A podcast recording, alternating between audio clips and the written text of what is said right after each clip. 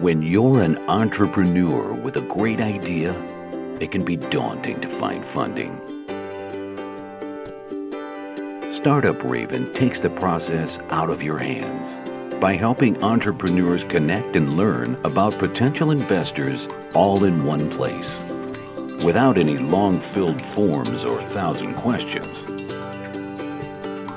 Sign up for early access at startupraven.com.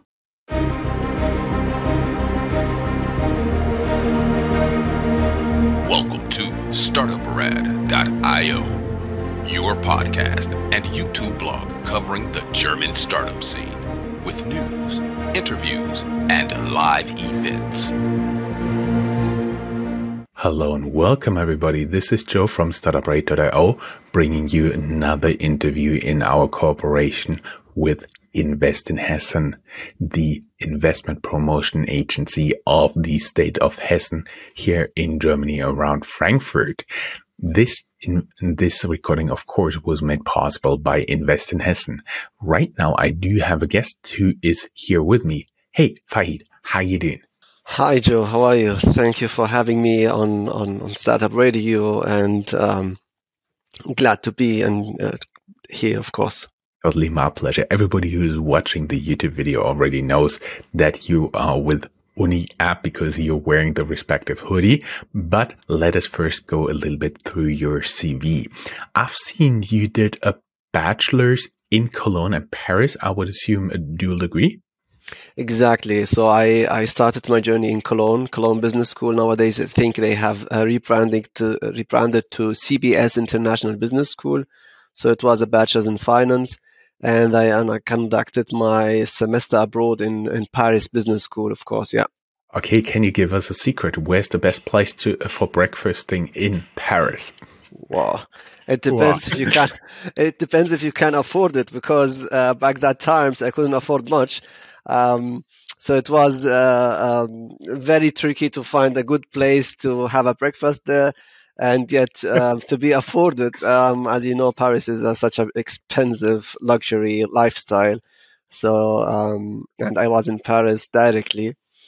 So mm-hmm. it was not uh, the easiest way, but of course, um, you can just walk around in Paris. It's a wonderful streets, and you can have mm-hmm. a croissant and uh, a coffee anywhere, and you will enjoy it. Mm-hmm. Um, I, I, think the bars there are called arrondissements. Which arrondissement did you live in? Where I have been living there, you mean? Yeah, uh, in, in, which arrondissement, which which location within? I think it, it's called La Défense, and near La Défense. Ah, it mm-hmm. was uh, the sixth district, something like this. Mm-hmm. Yeah. Yeah, yeah, it was near La Défense. So I, I was watching the, uh, I forgot the names, the Champs Elysees, and um, mm-hmm. yeah, from from that place because the La Défense was a um, a little bit on a on a higher level, so you were watching all, all Paris from that uh, spot. Very nice. Uh, strong recommendation because this is going live shortly before Christmas. Um, before Christmas, Paris is always worth a trip because they'll have beautiful decorated city, um, awesome food, and um, of course, great stuff to see. Um, but then you went for an MBA in the UK, right? Exactly. Where did you go there? Uh, Buckinghamshire New University. So mm-hmm. it's it's a, um, a, a, university founded, I think, almost 200 years ago. So I decided to have a mix of of, of degrees: um, Germany, France, and UK. I think um, best degrees in Europe. I think. Mm-hmm. So this was um, my choice and um, it was the MBA was was a very general. Um, as you know, MBA is, is uh, for general administrative uh, skills, etc. But I when I started my MBA, I started at the same um, moment uh, my startup UniApp. Mm-hmm. And but I still see you worked at the same time for three years first in a private rating agency, then as an investment advisor. So can you take us a little bit along the journey, what you did there, what you learned, and how did you run in parallel Uni app? When I started my uh, my career, it was in, in back in, in, in Germany. Let's say 2015. It was at FERI Group. FERI Group is a um, asset manager with uh, 34 billions of euros in assets under management. And my role was there in day one, uh, student trainee. Um, I developed myself. I I presented new ideas, um, expansion plans uh, to the board and CEO of the company mm-hmm. of the group, and I was taken seriously. And they, I got the chance to prove that um, I can lead such a project and then um, step by step, I I, I got from um, from the financial accounting department to hedge funds, and then to a senior advisor of the group, where I was responsible for our expansion in uh, in Middle East and Africa, pitching uh, triple digit million amounts um, to public funds, sovereign wealth funds, uh, uh the biggest asset managers and family offices in the world, uh, here and there and everywhere so this was my role there.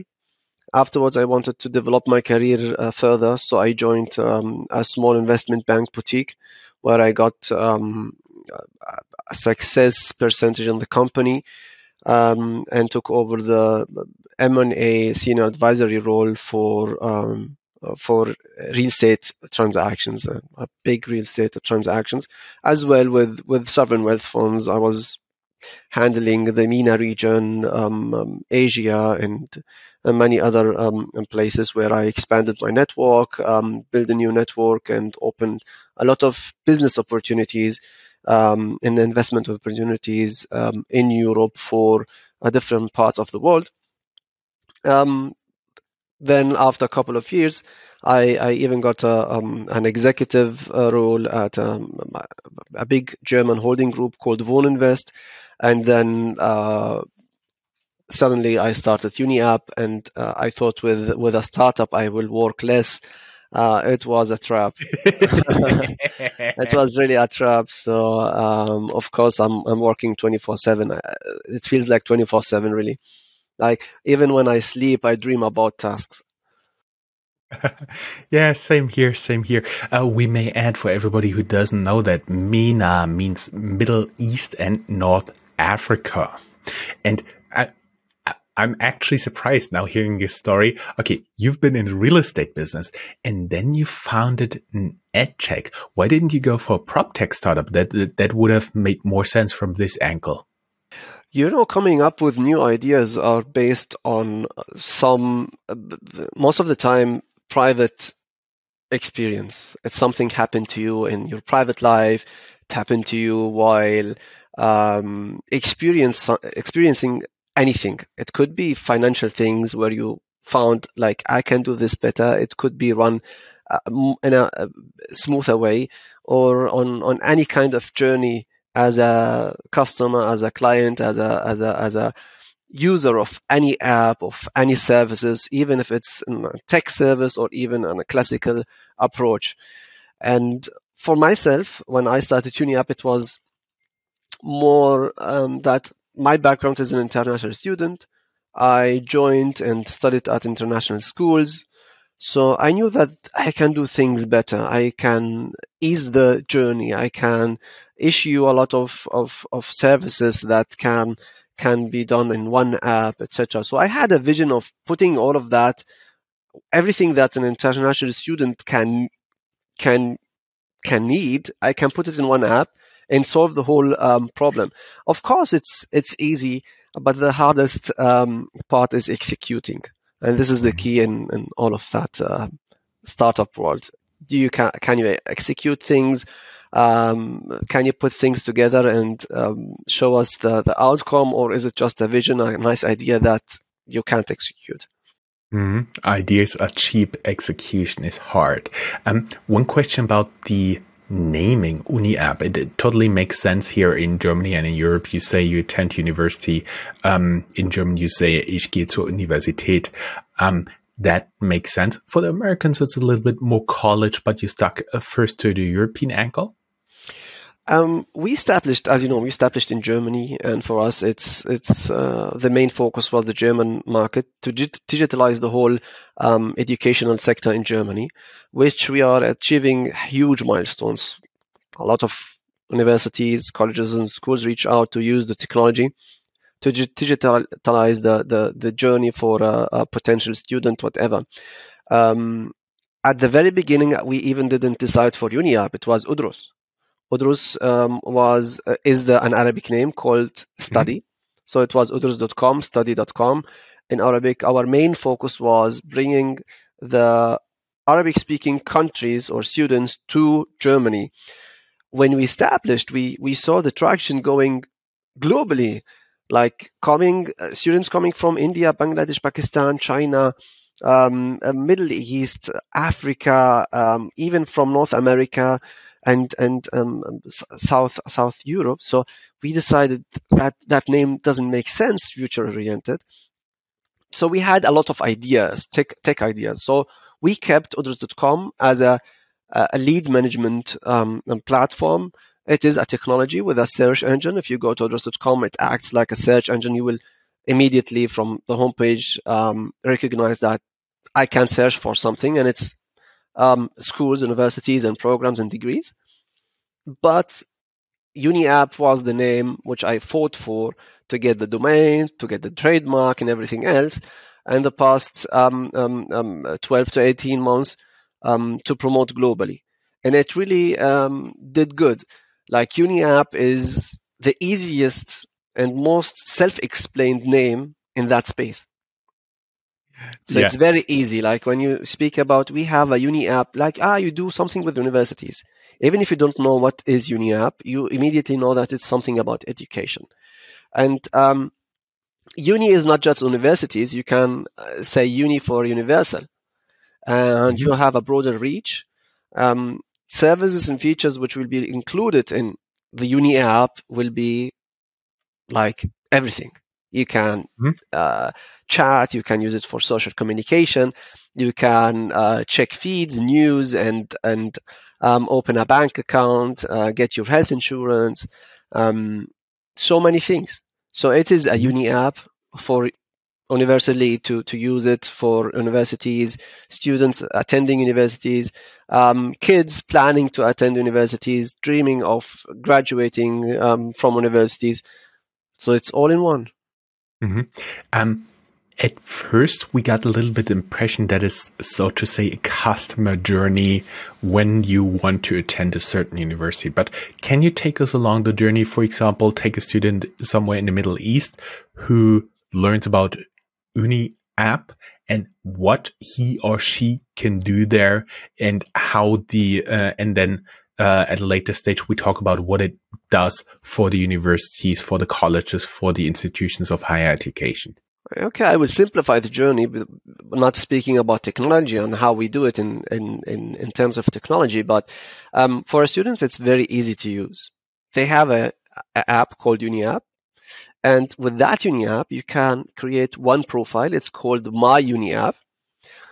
This profile includes all your data your educational background, what you have achieved, transcripts, CVs, uh, recommendation letters, um, um, work experience, certificates of your um, uh, prior work experience, everything else. Mm-hmm. So all your documents are in your My Uni app, and mm-hmm. that profile, once it's completed 100%ly, you can use it to do anything offered on Uni app. So you can apply for language schools, you can apply for online degrees and courses, you can apply for your bachelor's, master's, or a pathway.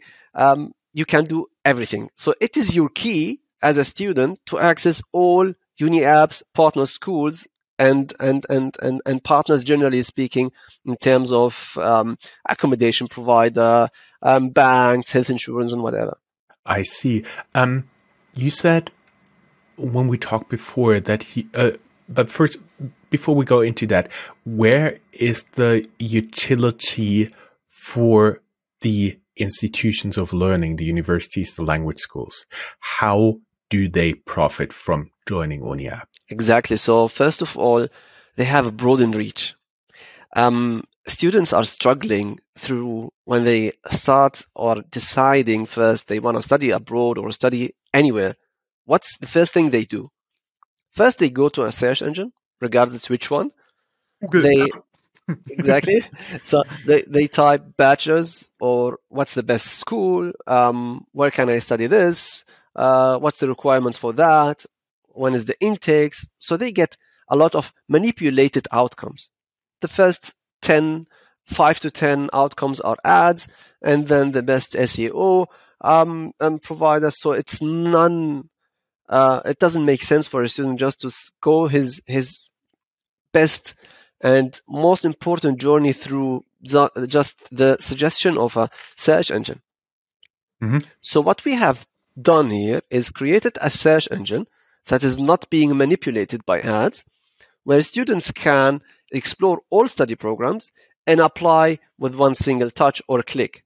For universities, first of all, you have a digital approach. So you have all your data, all your information of the student applying to you in a digital way where you can process it, Mhm. use UniApp as a CRM tool. You can communicate with the student. You can answer communities of students. You can reach out to a broader um, um, network of students via uh, marketing emails, um, sending them direct messages, um, um, having everything organized as an admission center in Frankfurt, and everything else. So this is something uh, universities didn't have access to, and this is what we have organized. So we organized the whole space. They basically relied on their SEO, on their marketing to just get people in and get them on their own systems. Exactly. Ah, I see. When we talked before, you talked about searching for degrees and that you take into account 600 inputs. If we talk about every input here, this interview will get very, very long. So we skip this, but can you hit some of the highlights, some of the data points you are using to match eventually the institution and the student? You know, I had uh, uh, said it before on, on, on, on German TVs in German um, that some, if I want to explain it in a very simple way, what kind of technology we are trying to uh, produce, you can put in the algorithms of a dating app and uni app, and they will be exact matching. But instead of matching um, um, um, someone who, who wants to date, it's more matching the university that can accept this student with his potential and the student can reach his potential in, in that um, um, school. So this is in short what, what the 600 inputs are all about. So if you give us your full um, profile and uh, let's say um, you provided that you have a budget of X, Y, and we know that, for example, in London, you can't uh, live through with, with such a budget. We will not recommend some schools in, in that region. So we will exactly match you to schools where you feel free and good and comfortable to study at. Mhm. Also reach your um, full potential, like soft skill matching and everything else. What's the culture? What's the first language, second language? Maybe visa barriers, the minimum maximum um, cost of living, of accommodation, uh, the minimum maximum cost of uh, transportation, etc. So we take all the, these aspects and put it together in a machine learning, and then we match you um, um, to a school. Of course, this is a very complicated algorithm um, and we are still not deploying it at the moment um, to have let's say we we reached now um, over 20,000 students are using UniApp. So we are trying to uh, f- test it on 100,000 students and then deploy it. Um, how, how many, as you said, how many students do you have right now using the UniApp? In less, in less than two months, over 20,000. Over 20,000. That is pretty impressive. Um, I was wondering when you talked about the costs of living, I'm sure London, Paris and New York really stand out in terms of costs. But have there been some cities where you've been surprised? Oh my God, this is so expensive. Hong Kong? Hong Kong. Yeah. Yeah. Makes sense. Uh, living, I would say, um, accommodations. Dubai? Dubai. Yeah. Makes sense. Because a lot of students are aiming to study in Dubai as well. Mhm. And many, many UK institutions and schools are opening a campus in, in, in Dubai. So we see that, that kind of, of, of transformation as well. I, I heard the same about Singapore. I would assume that's also pretty expensive. Exactly. hmm I see. Um, you said you bootstrapped UniApp.com within a year to 1 million annual recurring revenues. Is that true? And where do you stand right now? Um, when we raised one million for for for Uni app, it was the aim was to build the technology. So while building the technology, we were online, uh, but we were confused. We had huge traction. We have we had a lot of users signing up. Um, we launched, I think, ten days ago our app on iOS and Android, and we have over five thousand um, downloads for Uni app all of that numbers are too big for uh, um, just an establishment. Um, so we really decided even to raise more funds at the moment.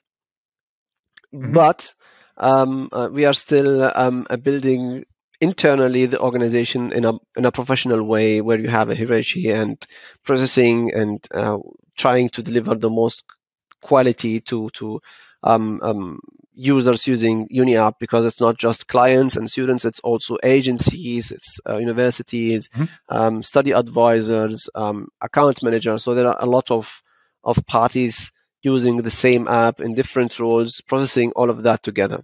So that means you're now beyond 1 million annual recurring revenue? You know, we are currently fundraising, so uh, so I, I I'd rather not disclose numbers um, um, just um, because of the sensitivity of of um, mm-hmm. big investors and VCs. Um, they don't want their the other investors in the ecosystem to exactly know in what they have invested and mm-hmm. why. Uh, so I think at that moment I have to be very uh, confidential about numbers. Mm-hmm. But uh, can you tell us in terms of users how fast you're currently growing in terms of percentage? Are you doubling like each year? we double sometimes uh, weekly. Whew. So, uh, like I, we had, for example, um, and when when we founded Uni app, we had four students, mm-hmm. and then a whole next year we had hundred students, mm-hmm. and and now in last three months we got twenty k. And daily, even when I refresh the page, I wanna give you a, um, um, an idea about that. Do you remember when Facebook first announced their first 1 million user? Mm-hmm. They were counting down like 99.995, 1 million. And then they celebrated for an hour and they came back. It was already 2 million. So it really the uh, yeah. So it really doubles very fast. You are scaling very fast. Uh, you can't follow um, how many users and, and things. Of course, we have a professional dashboard, and um, but of course, every time when I go out and come back, I see hundreds of students using the app. Mm-hmm. Um, what would you say are your biggest competitors? In terms of globally doing things, um, um, our competitors, were, which I I assume they are competitors, they are focused on niches. They are focused only on um, B2B. Uh, they are not providing CRM admission tool for schools, for example. Uh, there is a lot of lack. There is no super app for international students. And I think we are the first mover at the moment. In terms of similar similar companies who are we competing with, I think there is a lot, plenty of them. I think there is Leap, Adventus, Apply, uh, Abroad, Apply Board, Apply mm-hmm uh, everywhere. Like there is a lot of similar similarity in the names. Even Uni app, there is Uni apply, Uni mm-hmm. uh, apply now, Uni apply then. So um, the names are all focused around Uni uh, app apply uh, mm-hmm. things like that. Um, but you have to imagine one thing, Joe.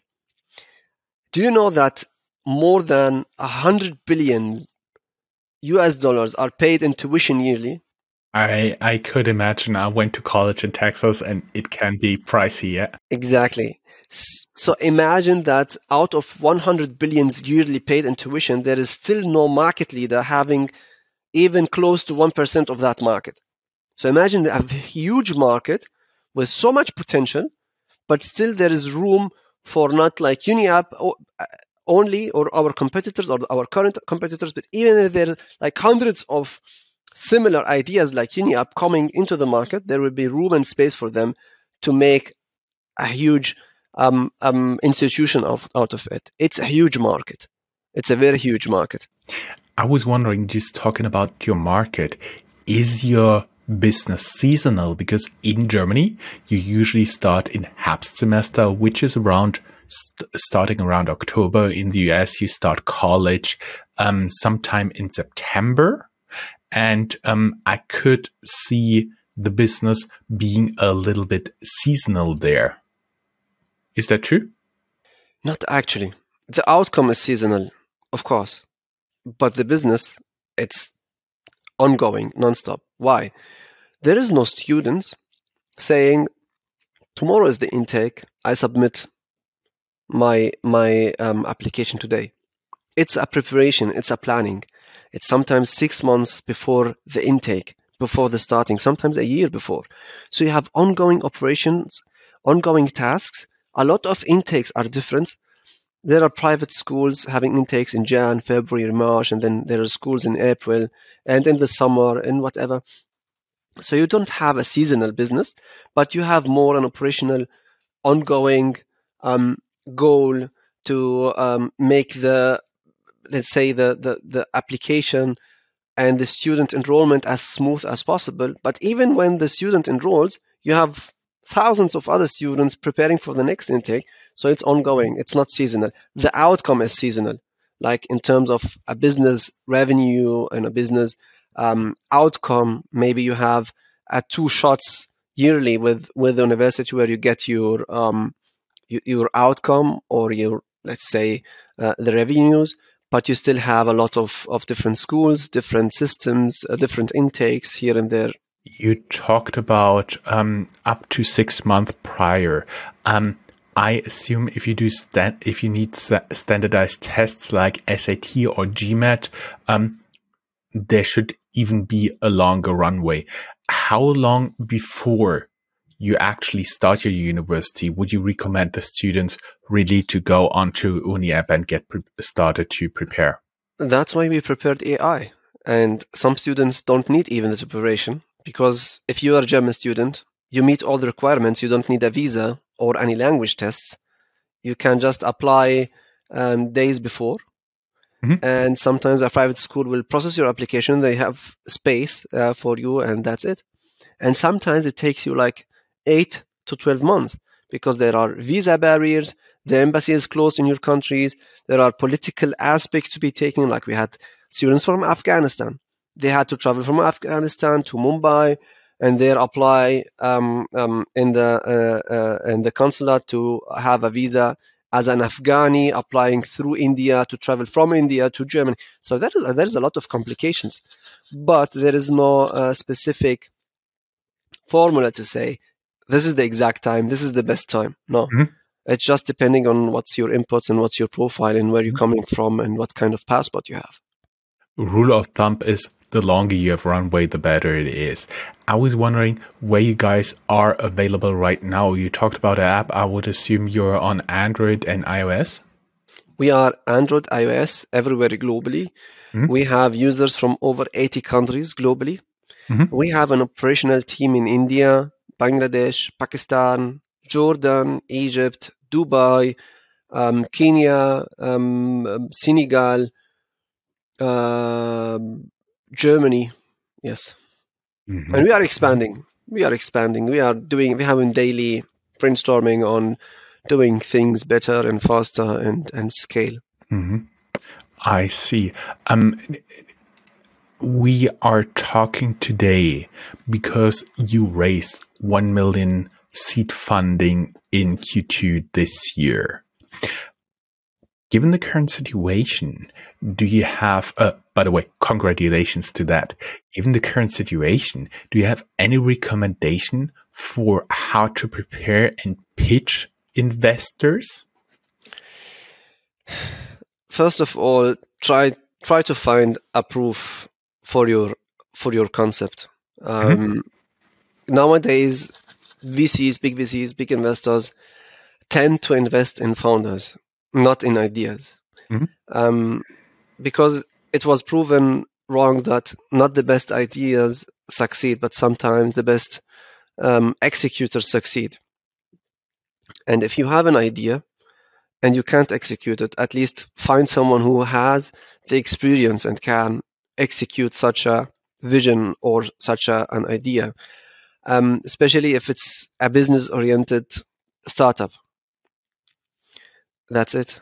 Mm-hmm. Um, you already said you're currently fundraising, so I assume you're open to talk to new investors. Definitely. Um, of course, you're looking for money also to hire people. Are you currently hiring? What what roles are you looking for?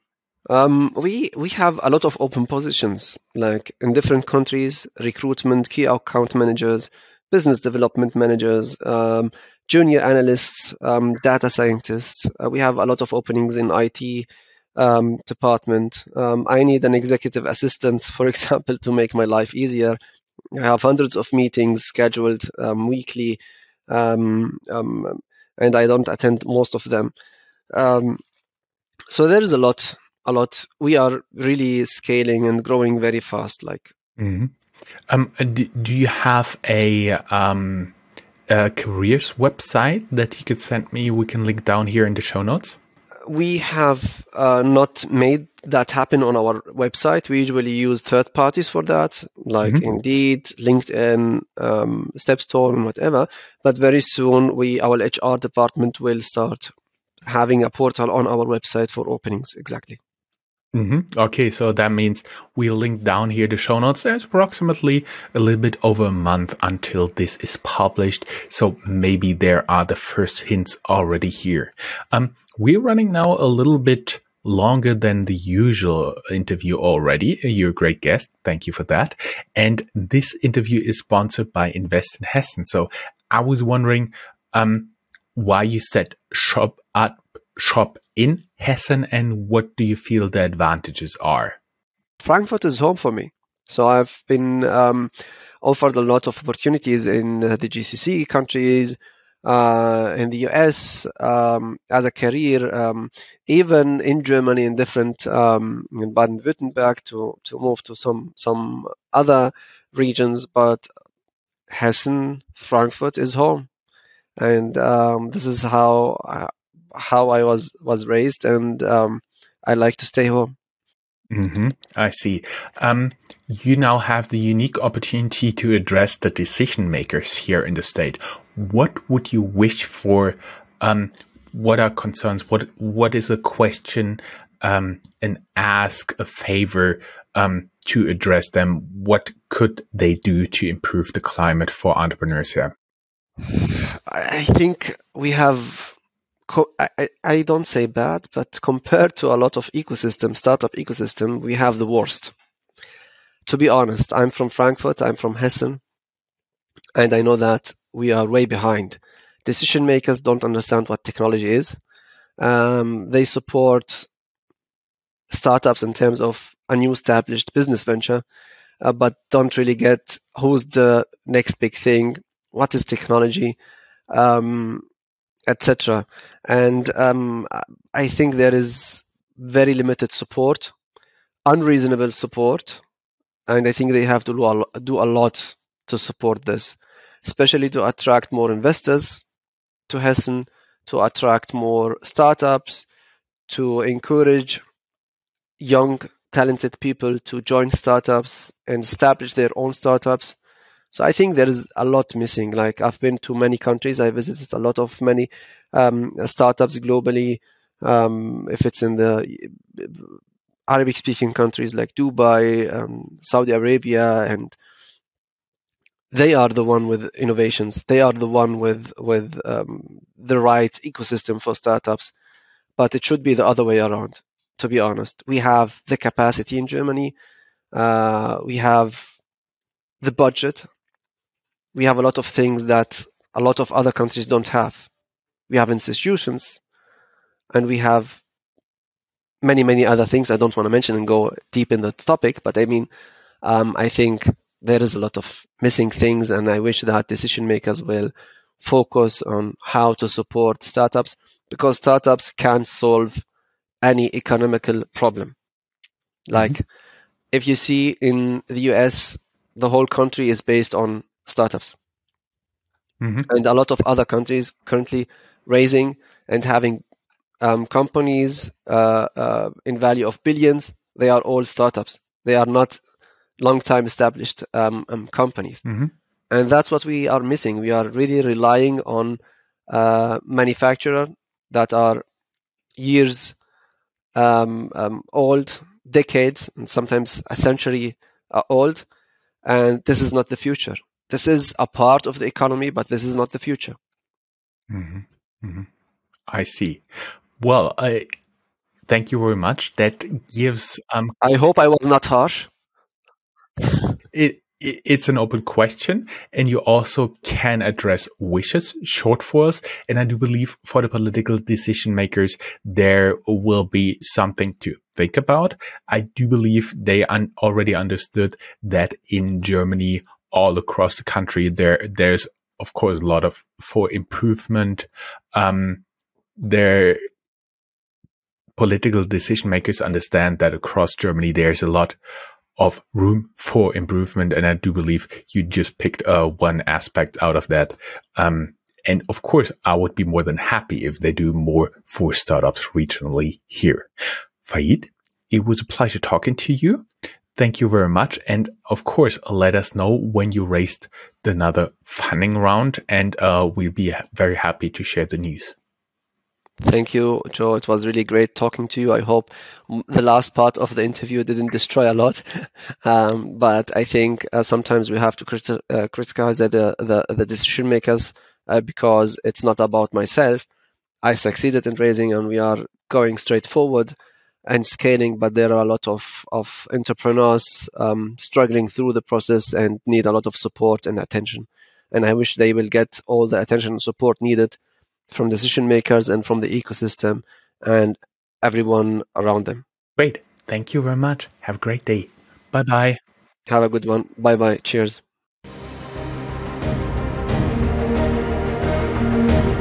That's all, folks. Find more news, streams, www.startuprad.io. Remember, sharing is caring.